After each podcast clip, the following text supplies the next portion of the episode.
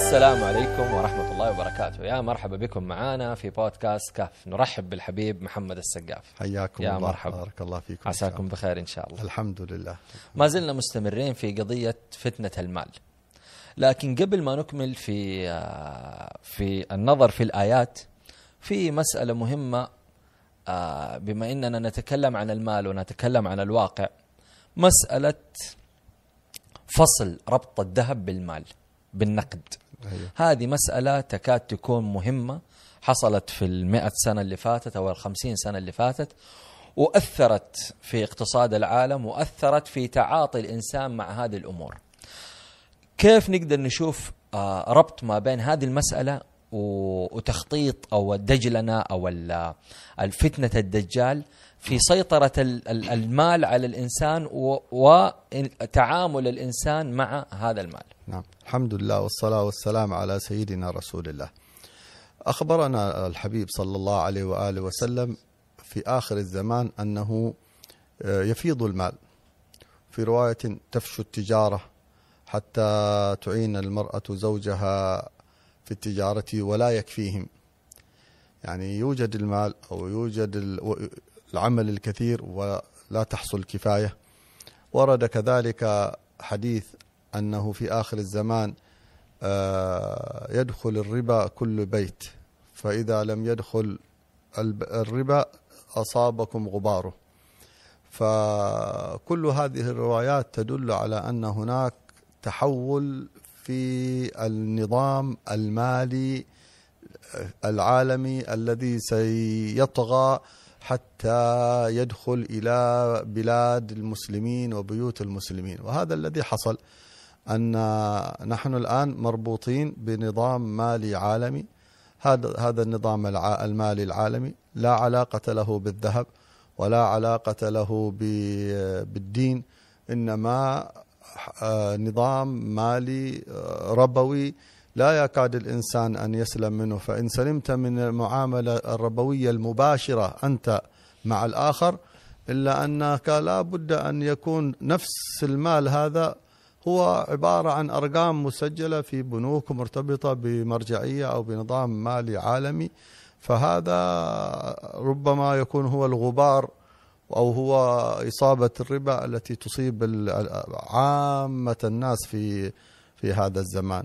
وهي آه، كذلك النبي عليه الصلاة والسلام لما نتكلم عن فتنة المال من خلال آه، يعني نظرنا في هذه الآيات أن من آه، إشاراته صلى الله عليه وآله وسلم إلى فتنة المال قوله عليه الصلاة والسلام إني والله لا أخشى أن تشركوا من بعدي ولكن أخشى أن تبسط عليكم الدنيا فتنافس كما بسطت لمن قبلكم فتنافسوها كما تنافسوها فتهلككم كما أهلكتهم. ففكرة فكرة التنافس والتكالب والصراع على الدنيا هو سبب التهلكة سواء كانت في الدوائر الخاصة الأسرية والاجتماعية أو في الدوائر الكبيرة العامة بين حتى الدول والعالم والصراعات أكثرها على المال كما ذكرنا وعلى بترول وعلى ذهب وعلى خيرات الأرض وأمثال هذه. أكثر صراعات الشعوب الآن على على هذا على هذا المال. فهذا الذي كان يتخوفه النبي صلى الله عليه وسلم على أمته بسط الدنيا والصراع عليها. وفيضان المال كنا نسمع الآلاف ثم صرنا نسمع الملايين ثم صرنا نسمع المليارات ثم صرنا نسمع إيش هو الأكبر من المليار؟ آه، إيش إيش؟ تريليون. تريليون ولا حاصل؟ يعني حتى أرقام. حتى الأرقام الواحد يعني صار ما يعرف مسمياتها من من كبرها وتغيراتها. فهذه أحد النماذج التي ينبغي للإنسان أن يتنبه لها ولا يطغى بسببها. وكون ال- المال الآن المسألة التي عرضتها هذه مسألة اقتصادية ومسألة شرعية كبيرة ما نريد أن ندخل في تفصيلاتها الفقهية.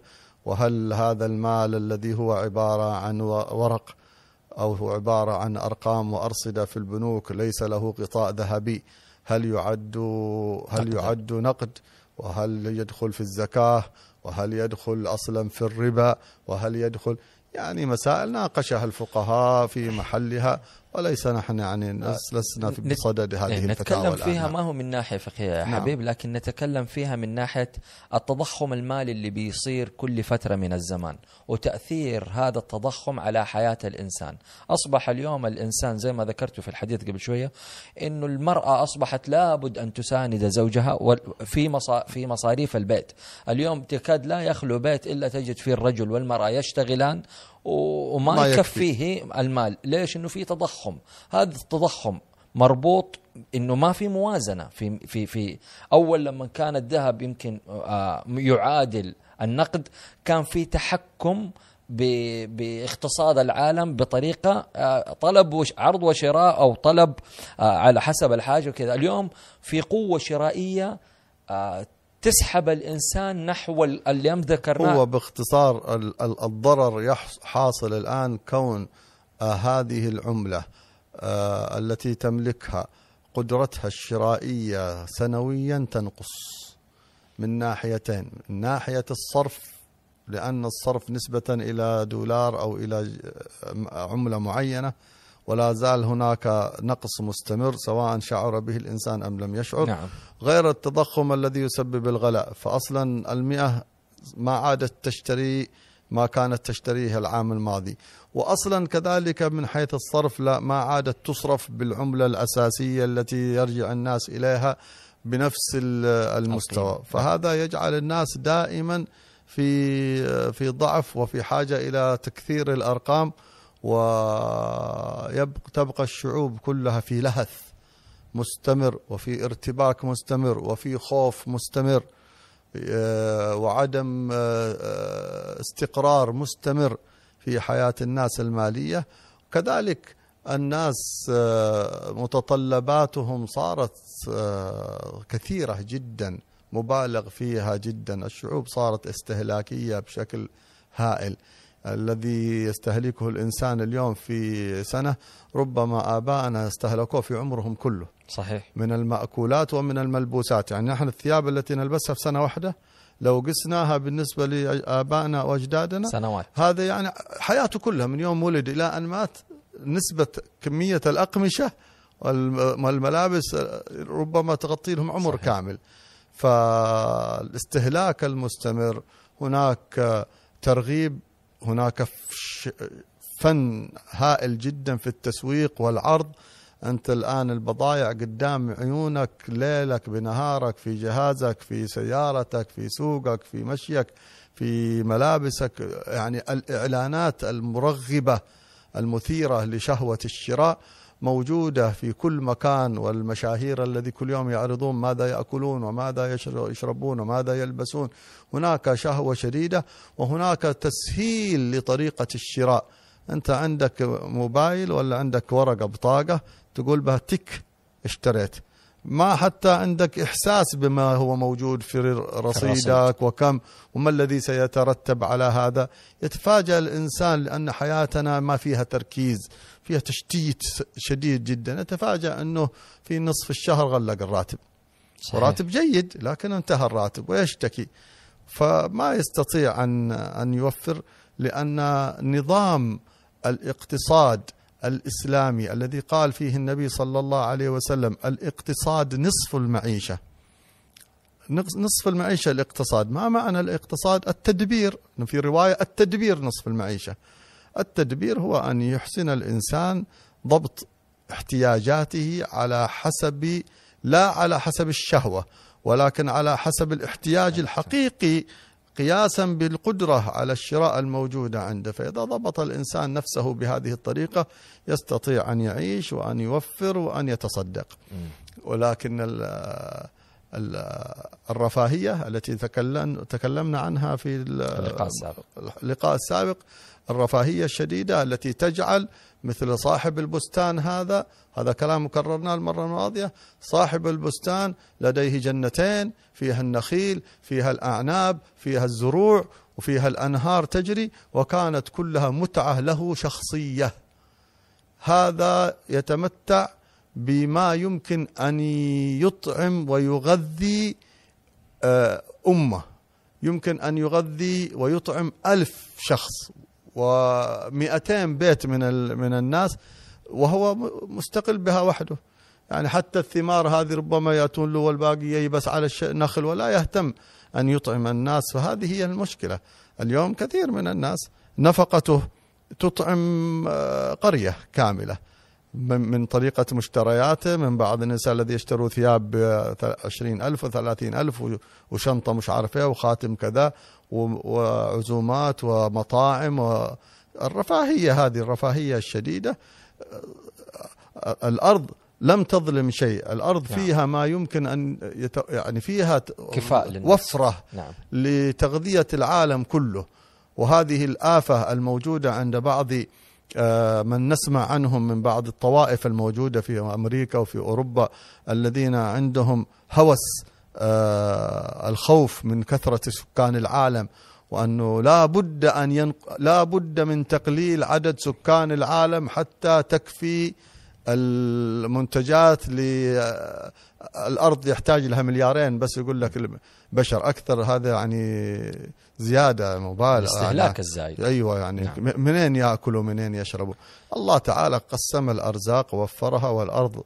فيها ما يكفي لل- للبشر مهما صحيح. كثروا ومهما تضاعفوا هل هذه المسألة يا حبيب آه، تعتبر من آه، من مخطط الدجال أو هي تساعد الدجال في مخططه الأعظم؟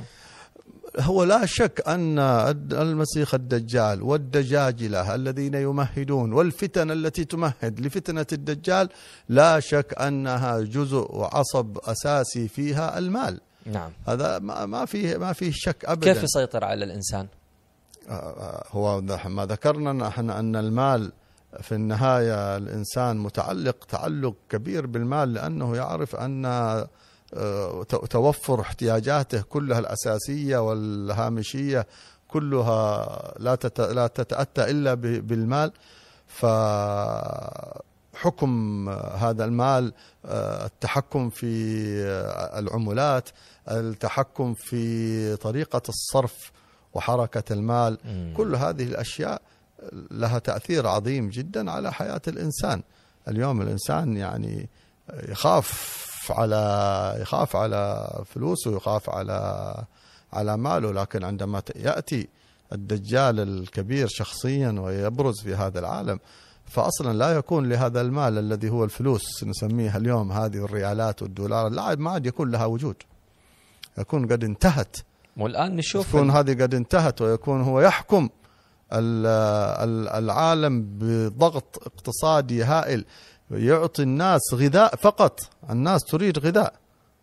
يعني يقول هذا البلدة تت- تتبعوني وتطيعوني وتعبدوني وفر لكم مخازن الغذاء.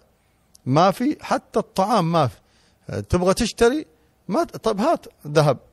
ما يفيدك الذهب. وقد أخبر النبي صلى الله عليه وسلم أن الرجل يخرج بالذهب فلا يجد من يأخذه.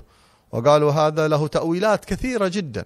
منها أن الناس ربما يكون في فترات مثل فترة سيدنا عيسى لا يرغبون فيه زهدا وورع وزهدا ويعني استغناء عنه.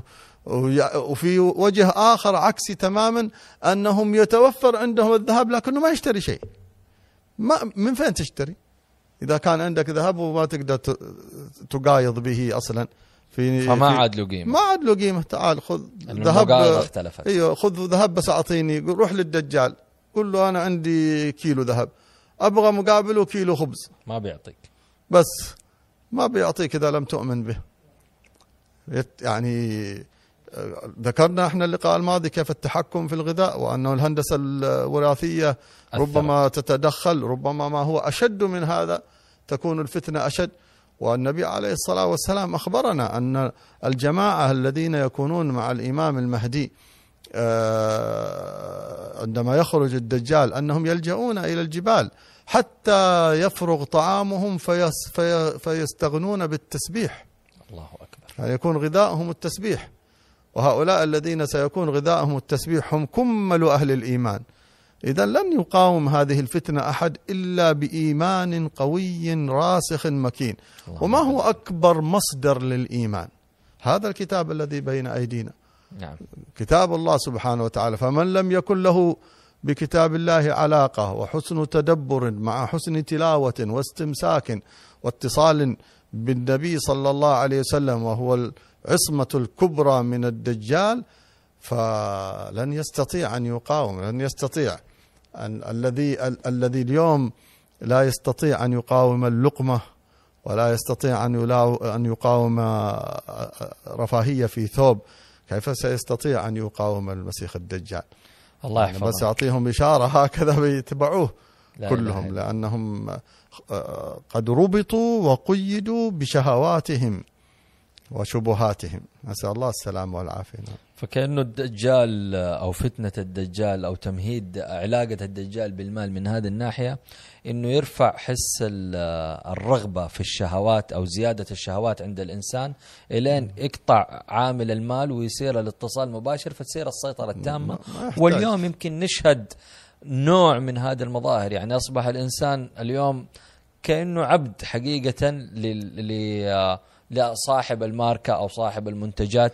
اللي موجودة في السوق وأصبح اليوم- الإنسان اليوم- يستلف أو يت... اليوم يا نزار علم التسويق الذي كنا ندرسه قديما ما بقول قبل كم سنين لكن ما كان ما كنا ندرسه في الكلية في الجامعة علم التسويق وكتب التسويق وما هو الآن في ما نسمعه وما نجده في الدورات فرق هائل. صحيح. اليوم التسويق كأنه سحر. اليوم أنت تتكلم عن تحكم. اليوم ال- المسوق عالم نفس. صحيح. ما أبغى أقول شبه دجال أو شبيه الدجال.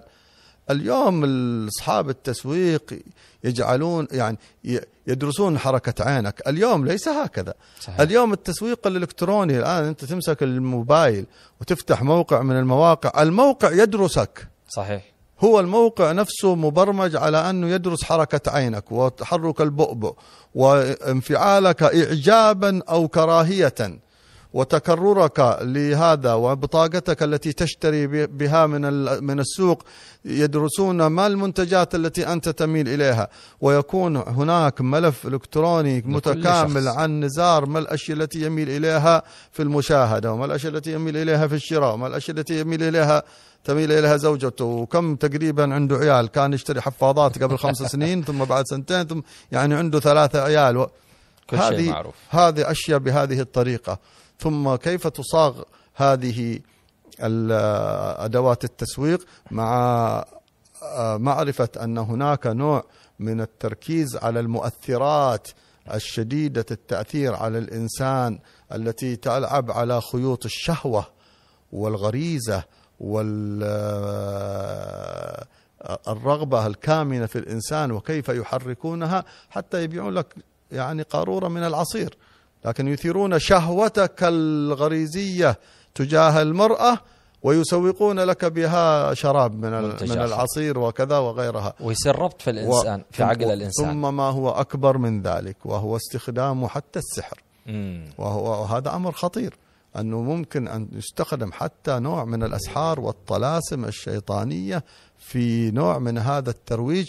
ثم لما يأتي المسيح الدجال يعني سيكون الإبداع الكبير هناك يعني سيكون عنده أخبرنا النبي صلى الله عليه وسلم عن صورة عظيمة والحبيب عليه الصلاة والسلام استعمل الطريقة الرمزية. وبعض الناس يقول يعني كيف النبي صلى الله عليه وسلم يستعمل رموز نحن نعرف- نعرف الرموز هذه ماسونية وما إيش. لا خلونا الكلام الفارغ هذا. النبي عليه الصلاة والسلام نعم استعمل الرموز في الأشياء التي لم تكن في العصر ولا يستوعبها أصحاب عصره. فرمز إليها وعليه الصلاة والسلام استعمل يعني التلويح بأشياء. قال لزوجاته اول كنا لحوقا بي اطول كنا يدا.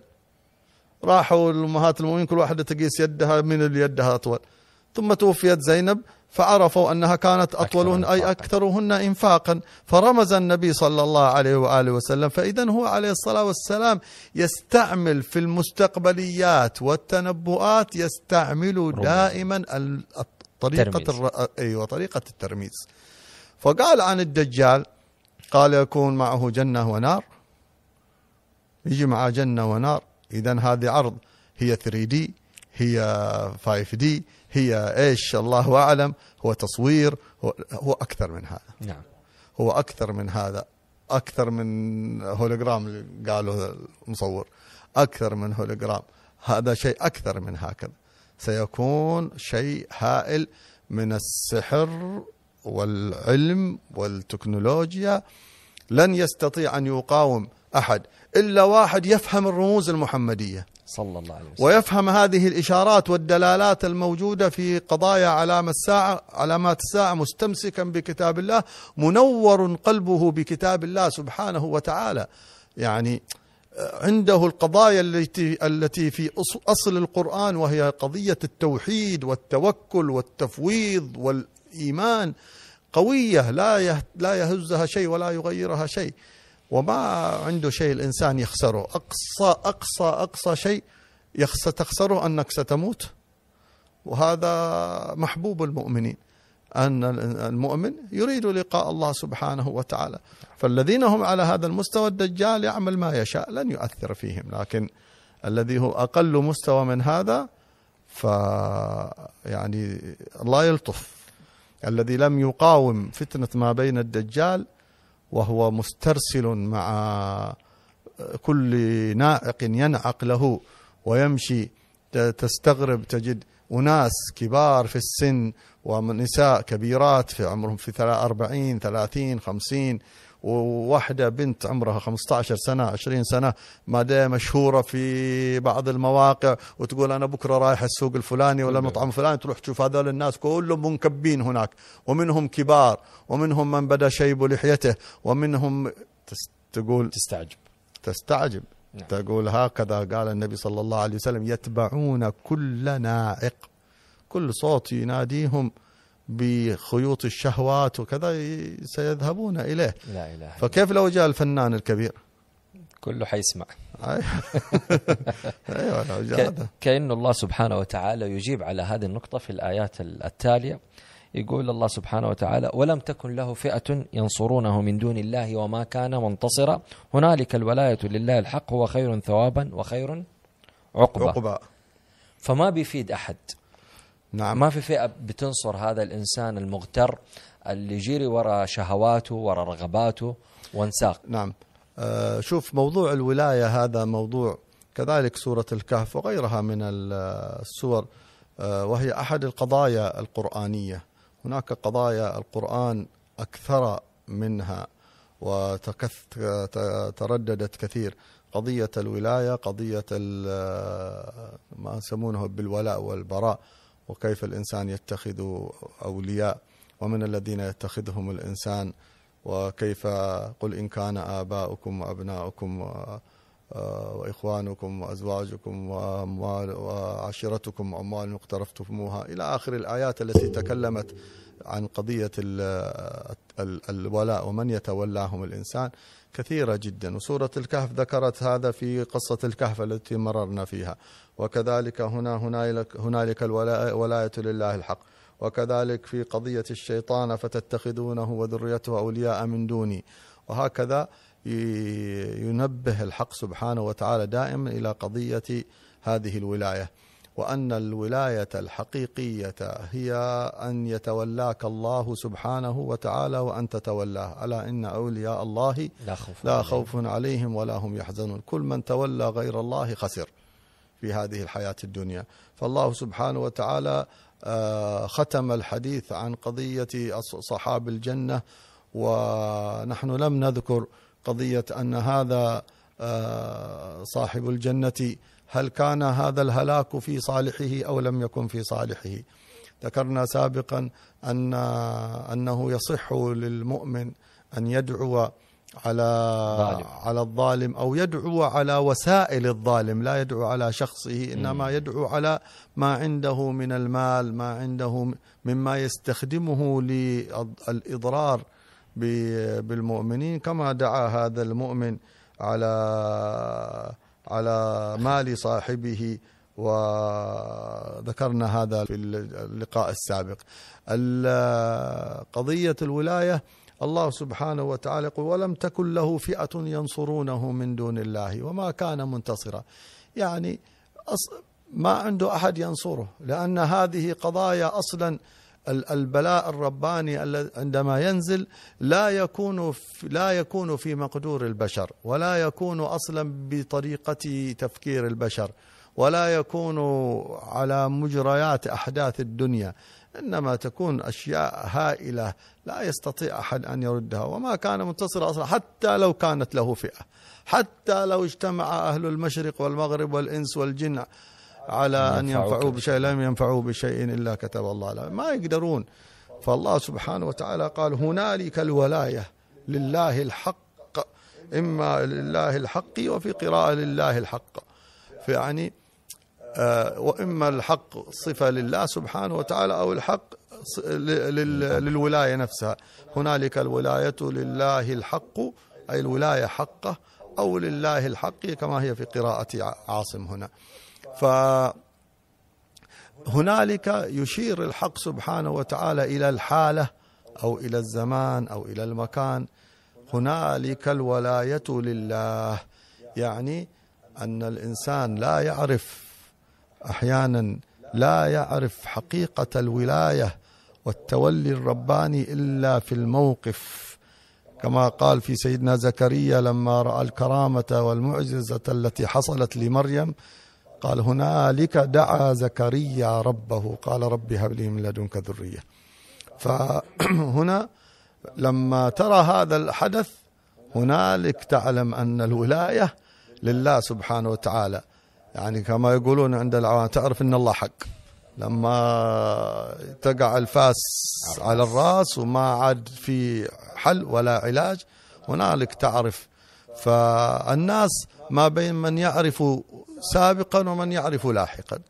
من يعرف من يعرف سابقا فهؤلاء أولياء الله الذين لا خوف عليهم ولا هم يحزنون لأنه أدرك أنه لا ملجأ ولا منجأ من الله إلا إليه فاستند إليه واعتمد عليه من مبتدأ أمره تصديقا وايمانا ويقينا. لا إله إلا الله. فيتولاهم الله سبحانه وتعالى.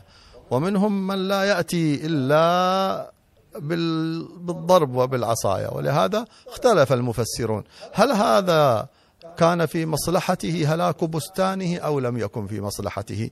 فقال بعض المفسرين أن هذا الفقير الأخ الفقير دعا على الجنة تبع أخيه دعا عليها رحمة بأخيه. وكان ذلك في مصلحته وكان ذلك سبب رجوعه. ولذلك قال الله سبحانه وتعالى هنالك الولاية لله الحق هو خير خير ثوابا وخير عقبا. أن العاقبة حسنة. أن في هذا في هذا البلاء. البلاء عاقبة حسنة. فقالوا لا كانت هذه الدعوة وإن كانت في صورتها شديدة إلا أنها كانت في مصلحة ذلك الرجل أن يتوب ويرجع إلى الله سبحانه وتعالى ويكف عن الظلم. نعم فهذه إشارة إلى ذلك. فلذلك لو أصاب مال مال الإنسان شيء أو تلف في ماله أو حصل شيء فل يعني يرجع إلى ربه. يرجع إلى ربه سبحانه وتعالى ويقول يعني إن شاء الله أن الله تعالى يجعل لي في ذلك خير. خير ثوابا بالصبر وخير عقبة في النتيجة الأخيرة. فأنت بصبرك الآن يحصل لك الثواب وتحصل لك تجديد الإيمان والعاقبة تكون إن شاء الله خير. إن شاء نعم. الله خير. ثم بعد ذلك يضرب المثل الثاني. الحياة سبحانه وتعالى عن الحياة الدنيا تبعا للمثال الذي قبلها. ويضرب الله الأمثال للناس. نعم. في الآية يقول الله سبحانه وتعالى واضرب لهم مثل الحياة الدنيا بعدين لما بحثت لقيت في القرآن آه، مرتين ذكر واضرب لهم مثل الحياة الدنيا مثل الحياة الدنيا نعم. كانت الأولى اللي في سورة الكهف واضرب لهم مثل الحياة الدنيا كماء أنزلناه من السماء فاختلط به نبات, نبات الأرض فأصبح هشيما تذروه الرياح وكان الله على كل شيء مقتدرا نعم. الآية الثانية إنما مثل الحياة الدنيا كماء أنزلناه من السماء فاختلط به. نبات الأرض مما يأكل الناس والأنعام, والأنعام. حتى إذا أخذت الأرض زخرفها. نعم. حتى إذا أخذت الأرض زخرفها وزينت وظن أهلها أنهم قادرون, قادرون عليها, عليها. أتاها أمرنا ليلا أو نهارا فجعلناها حصيدا. كأن لم تغن بالأمس كذلك نفصل الآيات لقوم يتفكرون. نعم. ذكرت الآية الثانية هذه على مسألة حتى إذا أخذت, أخذت الأرض زخرفها وزينت. اليوم يعيش الإنسان هذا المعنى. يظن أنه نعم. قادر على هذه الدنيا على هذه الحياة. قادر على مسك زمام المال بل إنه الاستمطار الآن أصبح موجود. اليوم أنا أقدر أحدد نوع الجنين أبغاه توأم أو أبغاه عادي ذكر أو أنثى. أصبحت قدرة الإنسان هائلة في التصرف في هذه الحياة. فتزيد الإنسان اغترار على على قدرة على سلطة. والله سبحانه وتعالى ضرب هذا المثال عشان يبين لنا معنى. تفضل يا حبيب. نعم. طبعا هذا الاغترار اغترار قصير جدا. الإنسان يتحكم. لا حول الليل إلى نهار ولا النهار إلى ليل ولا جاب الشمس من مغربها ولا أدار الأفلاك ولا خلق كائنا حيا. يعني كلها اغترارات في دا في دائرة صغيرة جدا دائرة الصناعة. ودائرة التغيير من حالة إلى حالة تبريد تسخين رفع خفض شوية هندسة وراثية ولكن لم يخلقوا خلقا جديدا ولم يصنعوا ولم يغيروا فلكا. ولم يعني هم يعرفون أن هذا كله في دائرة ضيقة جدا ولكنه الغرور. والله سبحانه وتعالى كرر على الناس كثيرا ذكر قضية الحياة الدنيا عموما في أمثلة ونماذج كثيرة. ولكن هذا النموذج الذي ضربه الله ضرب الله تعالى لنا به المثل واضرب لهم مثل الحياة الدنيا كماء أنزلناه من السماء فاختلط به نبات الأرض فأصبح هشيما تذروه الرياح وكان الله على كل شيء مقتدرا. هذه هذا المثال نعم تكرر أربع مرات في القرآن بذكر بتشبيه الدنيا بالماء, بالماء النازل على الأرض ثم تخضر ثم تصير هشيما ويذروه الرياح. وقال الله سبحانه وتعالى واعلموا أنما الحياة الدنيا لعب ولهو وزينة وتفاخر بينكم وتكاثر في الأموال والأولاد كمثل غيث أعجب الكفار نباته ثم يهيج فتراه مصفرا ثم يكون حطاما. يعني هكذا بين الله تعالى لنا صورة مرئية. مشهودة. نحن نرى هذه الصورة. هذه الأرض كانت مزارع الآن هي عبارة عن صحراء.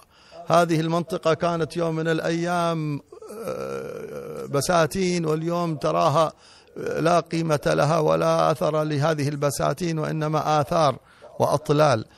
فهذه حقيقة الحياة الدنيا. فالله سبحانه وتعالى ضرب للحياة الدنيا هذا المثال. واضرب لهم مثل الحياة الدنيا كماء إن أنزلناه من السماء فاختلط به نبات الأرض. يعني أنه مثل الماء والماء هذا قالوا إذا كثر يغرق وإذا نقص وإذا نقص الأرض تظمأ. يعني لابد أن يكون بمقدار محدد.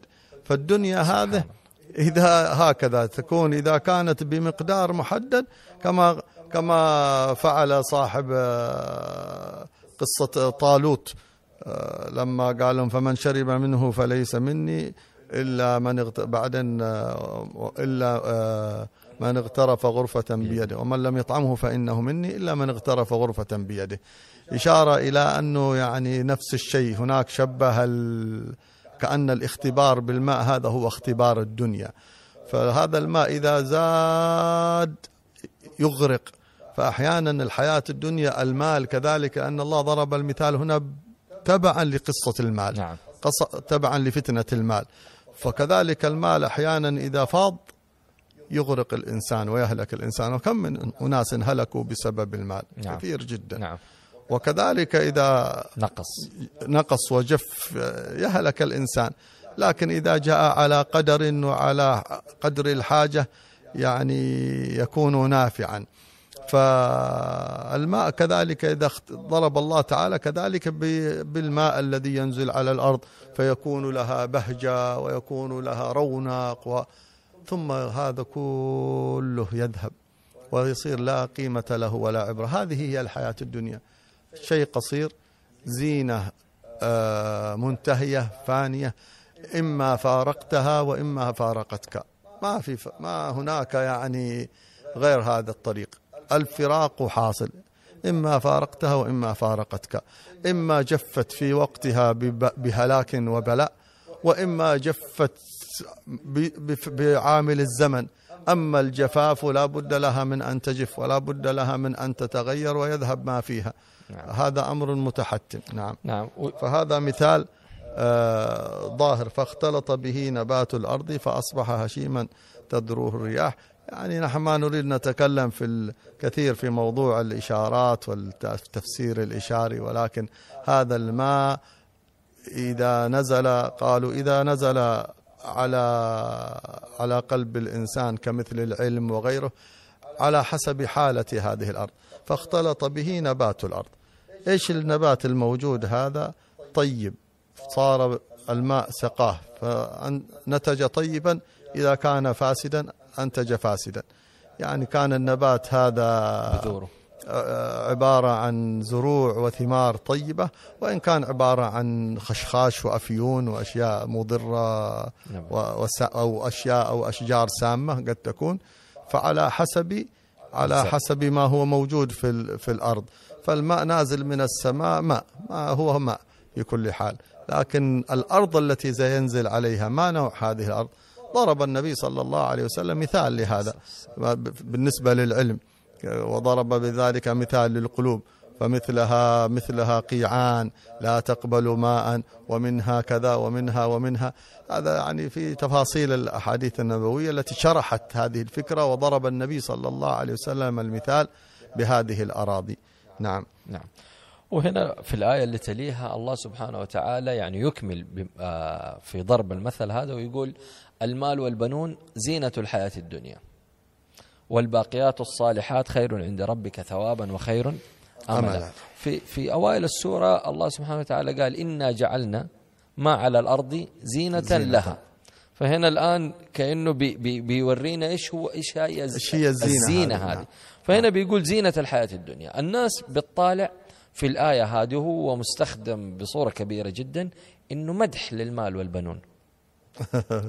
نعم. المال والبنون زينة الحياة الدنيا. نعم وبدأوا الناس كل ما ذكرنا لهم مسألة عن المال وفتنة المال يقول الله مدحها في القرآن. أنت إيش بتتكلم فهل هي كيف كيف مدحها؟ وكيف يقول والباقيات الصالحات خير عند ربك؟ يعني أنه لا تلتفتوا إلى هذه بل هذه التي عند ربي. نعم. يقول هذه زينة الحياة الدنيا وهذه زينة اللي عند الله.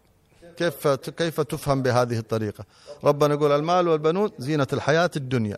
الحياة الدنيا التي الآن قبل قليل ضرب بها مثلا بأنها كما أنزلناه من السماء فاختلط أي. هذه الحياة الدنيا التي هي الله تعالى جعل قيمتها هكذا. قال زينتها المال والبنون. والأعمال الصالحة خير عند ربك عند الله عند الله عند ربك خير ثوابا وخير املا في المستقبل. الإنسان لا يؤمل إلا في العمل الصالح أنه سينفعه يوم القيامة. وقال الله سبحانه وتعالى زين للناس حب الشهوات من النساء والبنين والقناطير المقنطرة من الذهب والفضة والخيل المسومة والأنعام والحرث. ذلك متاع الحياة الدنيا. كل هذه في النهاية إنما أموالكم وأولادكم فتنة. هكذا تصريحات الحق سبحانه وتعالى للإنسان. ف طب فين نشوف معنى ولا تنسى نصيبك من الدنيا. ما المقصود بهذه الآية؟ يعني الإنسان يأخذ من دنياه ما يستعين به على آخرته. مربوطة نحن بالآخرة. نحن يا نزار الآن لا نذم الدنيا. هي الدنيا هي وسيلة. إنما النبي عليه الصلاة والسلام بين ذلك في في واضح كلامه. قال حب الدنيا رأس كل خطيئة. فسيدنا سليمان كان ملك من ملوك الدنيا وكان آتاه الله ملكا لا ينبغي لأحد من بعده. وسخر الله له الريح وسخر الله له الجن والإنس وسخر الله له الطيور وكل شيء وحتى الحشرات النملة في جحرها. مسخر له الأسباب ولكنها لم تطغيه. ولكنها لم تؤذيه فليس فليس الضرر في عينها هي إنما لمن اغتر بها ولمن طغى بها ولمن نسي الله سبحانه وتعالى بسببها. فهذا فالإنسان ينبغي له أن يعرف أن الزهد في الدنيا أصل ومقصود الزهد أن لا يكون للقلب تعلق بها. سواء كثرت أو سواء نقصت. ربما تجد غني شاكر وتجد فقير غير صابر هذاك أفضل. نعم. وربما تجد فقير صابر وتجد غني طاغي والعياذ بالله تعالى. فهذا الفقير الصابر خير من الغني ال ال الكافر بنعمة الله سبحانه وتعالى. فالمال والبنون زينة الحياة الدنيا. في الحقيقة هي زينة للدنيا. نعم إذا استعملها الإنسان لله ربى أبناءه فجعلهم لله. كما قالت سيدتنا حنة أم مريم رب إني نذرت لك ما في بطني محررة يا رب هذا ولدي الذي في بطني أريد لك مش لي. هذا ينفعه مم. نعم الولد الصالح الذي يدعو له. والمال قال النبي صلى الله عليه وآله وسلم في الحديث هناك آه، آه، آه، اثنان مغبونان آه، رجل آتاه الله مالا فهو ينفقه في سبيله ورجل آتاه الله علما فصاحب المال إذا كان ينفق ماله ويهلك ماله في في صنائع المعروف وفي أفعال الخير فهذا صار المال بالنسبة له قربة إلى ربه سبحانه وتعالى. لكن القضية العامة أن المال والبنون هم زينة لهذه الحياة الدنيا عند معظم الناس. نعم. فلا يتعلق الإنسان بالمال والبن والبن والبنين بس- لغرض الزينة والتفاخر التي بينها الله بتفصيل أكثر في الآية هناك في سورة الحديد. اعلموا أنما الحياة الدنيا لعب ولهو وزينة وتفاخر بينكم وتكاثر في الأموال والأولاد. فصلها رب العالمين. هناك وفي الآية الأخرى التي قرأناها في البقرة في آل عمران زين للناس حب الشهوات. نعم. فذلك التفصيل يبين لنا ما هو المقصود هنا بهذه الزينة. نعم. لكن بين الله تعالى قال والباقيات الصالحات خير عند ربك ثوابا وخير املا. الباقيات الصالحات قالوا هي عموم وهو أحسن التفسيرات التفاسير. عموم الأعمال الصالحة الباقيات الصالحات. يعني سميت باقيات لانها هي التي تبقى. نعم. يحضرني فيها قصة للإنسان. النبي يعني صلى الله ذكروا عليه أن. سيدنا سليمان رأى مرة آه، رآه رجل وسيدنا سليمان تمشي به الريح مع جنوده ورجل في الأرض قال سبحان الله لقد أوتي ابن داود ملكا عظيما. فنزل إليه سيدنا سليمان وسأله قال له استعظمت ماذا؟ قال هذا ملك عظيم. قال قولت قولتك سبحان الله أعظم من هذا الملك كله. أن الملك هذا كله يزول وسبحان الله باقية. في خزائن الله سبحانه وتعالى لا تفنى. نعم. خير ثوابا وخير املا مؤملها أنها ستستمر نتائجها يوم يوم القيامة. نعم. فالعمل الصالح عموما وبعضهم قال الباقيات الصالحات قراءة القرآن وبعضهم قال الباقيات الصالحات. قول سبحان الله والحمد لله ولا إله إلا الله والله أكبر. والروايات كلها يجمعها العمل الصالح. في قصة عن النبي صلى الله عليه وسلم لما ذبحت في بيته شاة فرجع البيت وقال أين الشاة؟ فقالت ستنا عائشة عل- رضي الله عليها قالت آه، ذهبت الشاة آه وبقي الذراع. نعم فقال النبي صلى الله عليه وسلم بل آه إيش أيوه قال قال النبي العكس قال النبي صلى الله عليه وسلم بل بقيت الشاة بل بقيت الشاة وذهب وذهب. وذهب الذراع لأنه الذي أنفقته في سبيل الله هو الباقي نعم والذي أكلناه هو الفاني اللي استمتع فيه الإنسان أيوه أي. على ما أكله نعم. هو الفاني وما تصدق به لأن هو ذلك الباقي. مسجل أجور وثواب وحسنات موجودة عند الله وإن الله لا يربي للرجل صدقته كما يربي أحدكم فلوة. يعني تتصدق بريال الله تعالى ينمي لك هذا كأنك حطيت هذا الريال في شركة أسهم ناجحة مستمرة ما تفنى ابدا. الله أكبر. هذا كم الريال؟ يزيد ويزيد ونتائج. فالله تعالى ينمي ويربي صدقة المؤمن. كما يربي أحدكم فلوة يعني كما تربي أنت الشاة الصغيرة ولا ال- الحيوان الصغير عندك وتغذيه وتكبره حتى يكون الله أكبر. تسمنه وتكبره فتستفيد منه إذا كبر. نعم. فهذا من فضل الله تعالى. نعم. إله إلا وهذه إشارة النبي في معنى في تعديل ميزان فهم الفناء والبقاء نعم. عند الإنسان عليه الصلاة والسلام. طيب يا حبيب في الآيات اللي تليها الله سبحانه وتعالى كأنه استعرض مظهر من مظاهر يوم القيامة. نعم. إيش العلاقة؟ آه يعني إيش العلاقة باللي قبله من الآيات اللي كانت ضرب مثال الحياة الدنيا والمال؟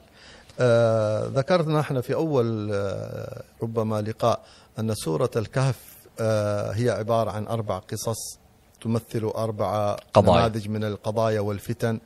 التي ترتبط بآخر الزمان والدجال وكل قصة من هذه القصص لها مقدمة ولها خاتمة فهذا الكلام هو تتمه وختم لما تقدم من قضية تتعلق بالمال والحياة الدنيا والاعتبار بما يجري فيها والمال والبنون زينة الحياة الدنيا. يقول الله سبحانه وتعالى: ويوم نسير الجبال وترى الأرض بارزة وحشرنا وحشرناهم فلم نغادر منهم أحدا. يذكر قضية القيامة وقضية الحشر وقضية العرض وعرضوا على ربك صفا لقد جئتمونا كما خلقناكم أول مرة. بل زعمتم أن لن نجعل لكم موعدا ووضع الكتاب فترى المجرمين مشفقين. قضية القضية الحشر وقضية العرض وقضية الصحف والكتب. الله سبحانه وتعالى يقول ولمن خاف مقام ربه جنتان. جنتان. آه، قضية القضية ذكر الآخرة التي كثرت في كتاب الله سبحانه وتعالى هي دواء لكثير من العلل وخصوصا علة حب الدنيا. حب الدنيا مرض. دواؤه ذكر الآخرة باختصار. هكذا. دواء هذه العلة التي هي حب الدنيا ذكر الآخرة والعرض على الله سبحانه وتعالى والوقوف بين يدي الله جل جلاله. كما أخبرنا النبي صلى الله عليه وسلم ما منكم من أحد إلا سيكلمه ربه ليس بينه وبينه ترجمان فينظر أيمن منه فلا يرى إلا ما قدم وينظر أشأم منه فلا يرى إلا ما قدم ويرى ينظر ما بين يديه فلا يرى إلا النار فاتقوا النار ولو بشق تمرة. يعني هذه هذه الساعة في قضية العرض في بعض الروايات أن الحق سبحانه وتعالى يقول لعبده عبدي فعلت كذا وكذا استترت من أعين الناس أفكانت عيني أفكنت أهون الناظرين إليك. يعني أنت خفت من عيون الناس وما خفت مني وأنا يعني أنا خليتني أهون الناظرين إليك. فتذكر هذا الموقف بين يدي الله سبحانه وتعالى هو من أعظم الأدوية والعلاجات للغفلة الغالبة على الإنسان التي توقظه. إذا أردت أن تندفع في معصية تذكر أنك ستسأل وأنها ستكتب. عندك حشر وعندك كتاب مكتوب وعرض على الله. لا إله إلا الله. يعني أنت كتاب سيكتب ملائكة ستكتب ما يلفظ من قول إلا لديه رقيب عتيد. وهناك وعرضوا على رب وعرضوا على ربك صفا لقد جئتم جئتمونا كما خلقناكم أول مرة. كيف كما خلقناكم أول مرة؟ بالضعف. خلق الإنسان من ضعف. تأتي ضعيف مجرد لا معك مال لا معك ثياب لا معك أصحاب لا معك أعوان. ولا معك شيء. أنت إنسان تأتي تأتيه يوم القيامة فردا. ما في.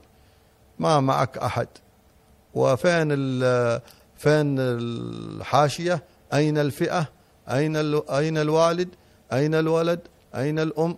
يوم يفر المرء من أخيه وأمه وأبيه وصاحبته وب... ما لك يوم القيامة؟ ستقابل ربك سبحانه وتعالى لوحدك. فهذا مشهد عظيم ويوم نسير الجبال وترى الأرض بارزة وحشرناهم فلم نغادر منهم أحدا ما في مهرب تندس فين؟ فين بتهرب؟ ما تقدر تتخبى ذاك اليوم أصلا أنت منقاد لا, تتحكم في نفسك أصلا وهناك ملائكة واصلا أنت حتى جوارحك تتكلم يدك وجلدك ولحمك ودمك وعيونك وآذانك كل شيء فيك سينطق. ما في يوم القيامة مقيد عن نطق إلا اللسان. وكل شيء ثاني ينعكس الإنسان انعكاس. قالوا الإنسان يوم القيامة ينعكس. يظهر باطن يظهر باطنه ويستتر ظاهره. يعني نحن الآن في الدنيا هذا العرض يوم القيامة هذا هو عرض يوم القيامة. أنت في الدنيا يرى ظاهرك ومستور بملابس قلبك ونفسك ما حد يشوف إيش فيها. يوم القيامة عكس. يوم القيامة يظهر باطنك ويستتر ظاهرك. ما عاد يشوف الناس صورتك هذه. كنت جميل كنت قبيح كنت طويل كنت قصير. يوم القيامة ستظهر صورة باطنك هذه التي ستعرض. ستمسك لسانك الناطقة وكل شيء سينطق. عكس. اليوم ما تتكلم إلا لسانك. ذاك اليوم لسانك ما تتكلم ورجلك ويدك وكل شيء يتكلم. الجوارح تتكلم. نعم وعرضوا على ربك صفا. يعني في طوابير هنا. طوابير صعبة ذاك اليوم. وهذا بعدين يقعدون بال بال بالأعمار الطويلة. يمكثون ألف سنة وهم يسألون الله أن يخرجهم بس من أرض المحشر. وبعدين على ما يأتون إلى ساحة العرض على الله سبحانه وتعالى وساحة الحساب.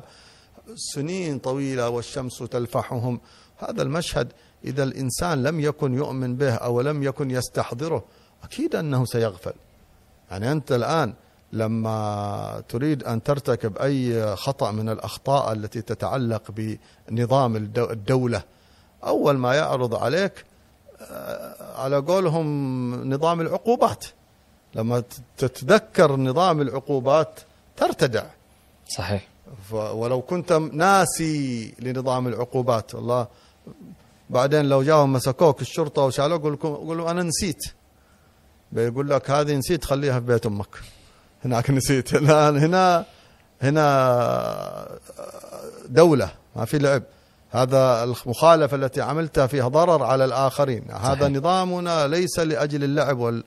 فإذا كانت دولة الدنيا هكذا فكيف الله سبحانه وتعالى الذي يعني لا يعزب عن علمه مثقال ذرة؟ سبحان. وكل شيء موزون وكل شيء مسجل وكل شيء مضبوط. والله تعالى قد علمنا. هذا دستور. هذا دستور. ستأتي يوم القيامة تقول ما أدري ما أعرف. لك هذا دستور. قد أنزلته على نبيي وقد أوضحته بلسان عربي مبين وسخرت العلماء ليفسروه ويترجموه ويوصلوا لك. ماذا سيقول الإنسان؟ ووضع الكتاب فترى المجرمين مشفقين مما فيه. يعني صحيفتك موجودة قال الله كل إنسان ألزمناه طائره في عنقه ونخرج له يوم القيامة كتابا. يلقاه منشورا اقرأ كتابك. هذا كتابك أنت الذي كت- كتبته. بقلمك أنت كتبت هذا. ما الله. تقدر تنكر شيء. الله أعلم. هذا الكتاب عبارة عن كلمات ولا هذا الكتاب عبارة عن ميموري فيه في فيديوهات. يعني كل اللي سويته في حياتك صوت وصورة كيف سيكون؟ سيكون أوضح ما يمكن. سيكون أوضح ما يمكن. بما لا يتصور الإنسان من كل نماذج الدنيا. سيكون أوضح من كل صورة في الدنيا تتخيلها من التسجيل أو التصوير. لأنها طائرك في عنقك منك فيك لك. ما تقدر تنكر شيء من ذلك أبدا. أنت لسانك وعينك هي التي ستشاهد الذي فعلته. تن- تنكر ماذا؟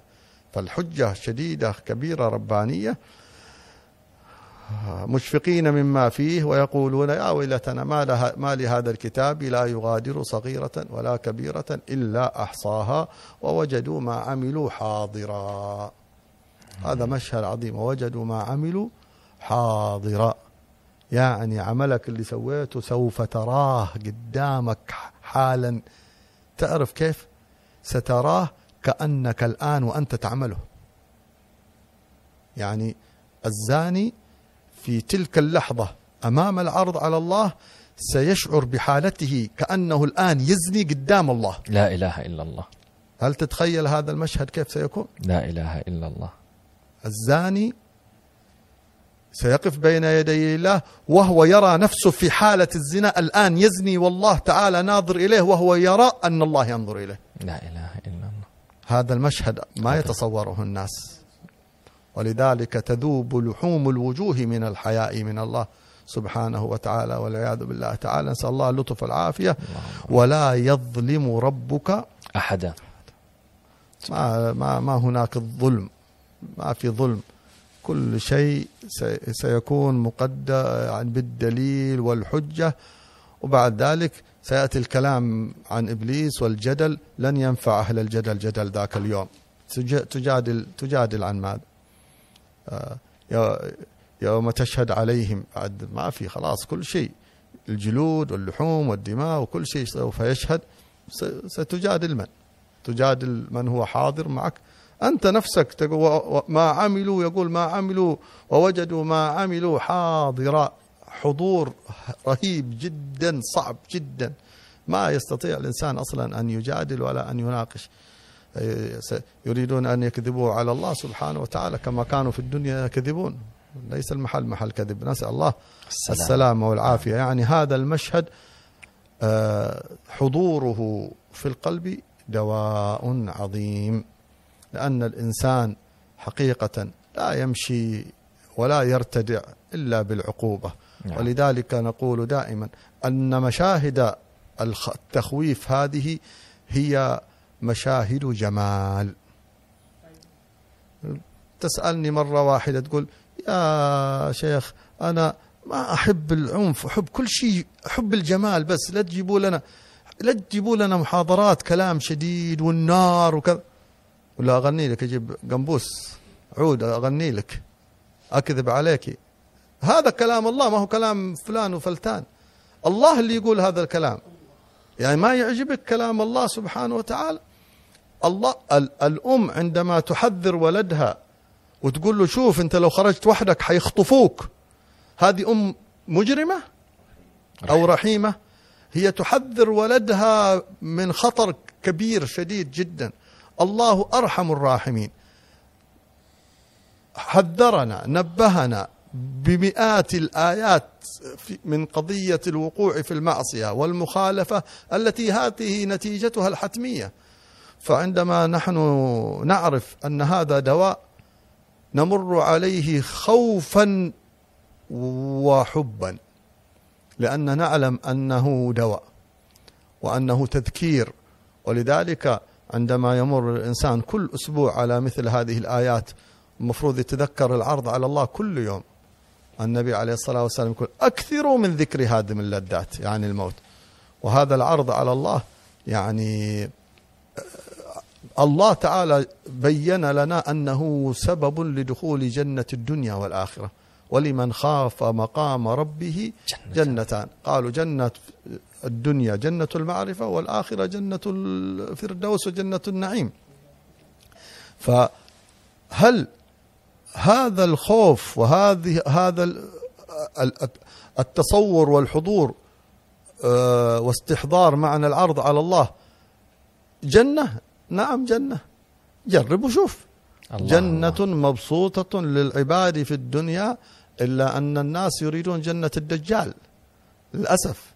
يعني الناس يريدون جنة الدجال جنة قادورات الشهوات والشبهات والمشاكل هذه التي يعيشون الناس فيها. الله يعافينا إن شاء الله, الله ويكرمنا وإياكم باللطف.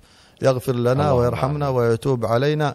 ويجعل عرضنا عليه عرض العباد المحبوبين. آمين. نعم فإنه قد جاء أن المؤمن إذا عرض على ربه تعالى يذكره ربه بذنوبه. عبدي فعلت كذا عبدي فعلت كذا. فيقول العبد نعم يا رب يقر. بها. أما غفرت أما غفرتها لي يا رب؟ يقول لقد سترتها عليك في الدنيا وأنا اليوم أغفرها لك. خذوا عبدي إلى الجنة فيرفع عنه كنفه فلا يرى أحد من الخلائق أن هذا العبد قد أذنب. فيقولون سعد فلان ابن فلان سعادة الأبد. الله يعني الله خلاص ما عاد حد يعرف أنك أنت كنت مذنب. حتى الذين كانوا في الدنيا يعرفون ينسون فيجوهرك رب العالمين ويخرجك طاهر مطهر نقي برحمة منه. الله يجعلنا إن شاء الله ممن يدخلون الجنة بغير حساب ويجعل نعم. أرضنا عليه عرض عباده المحبوبين المقربين يا رب العالمين. اللهم آمين. سلم سلم. اللهم يا سلم يا, يا رب. رب. شكرا لكم. نلتقي إن شاء الله في لقاء آخر. في أمان الله.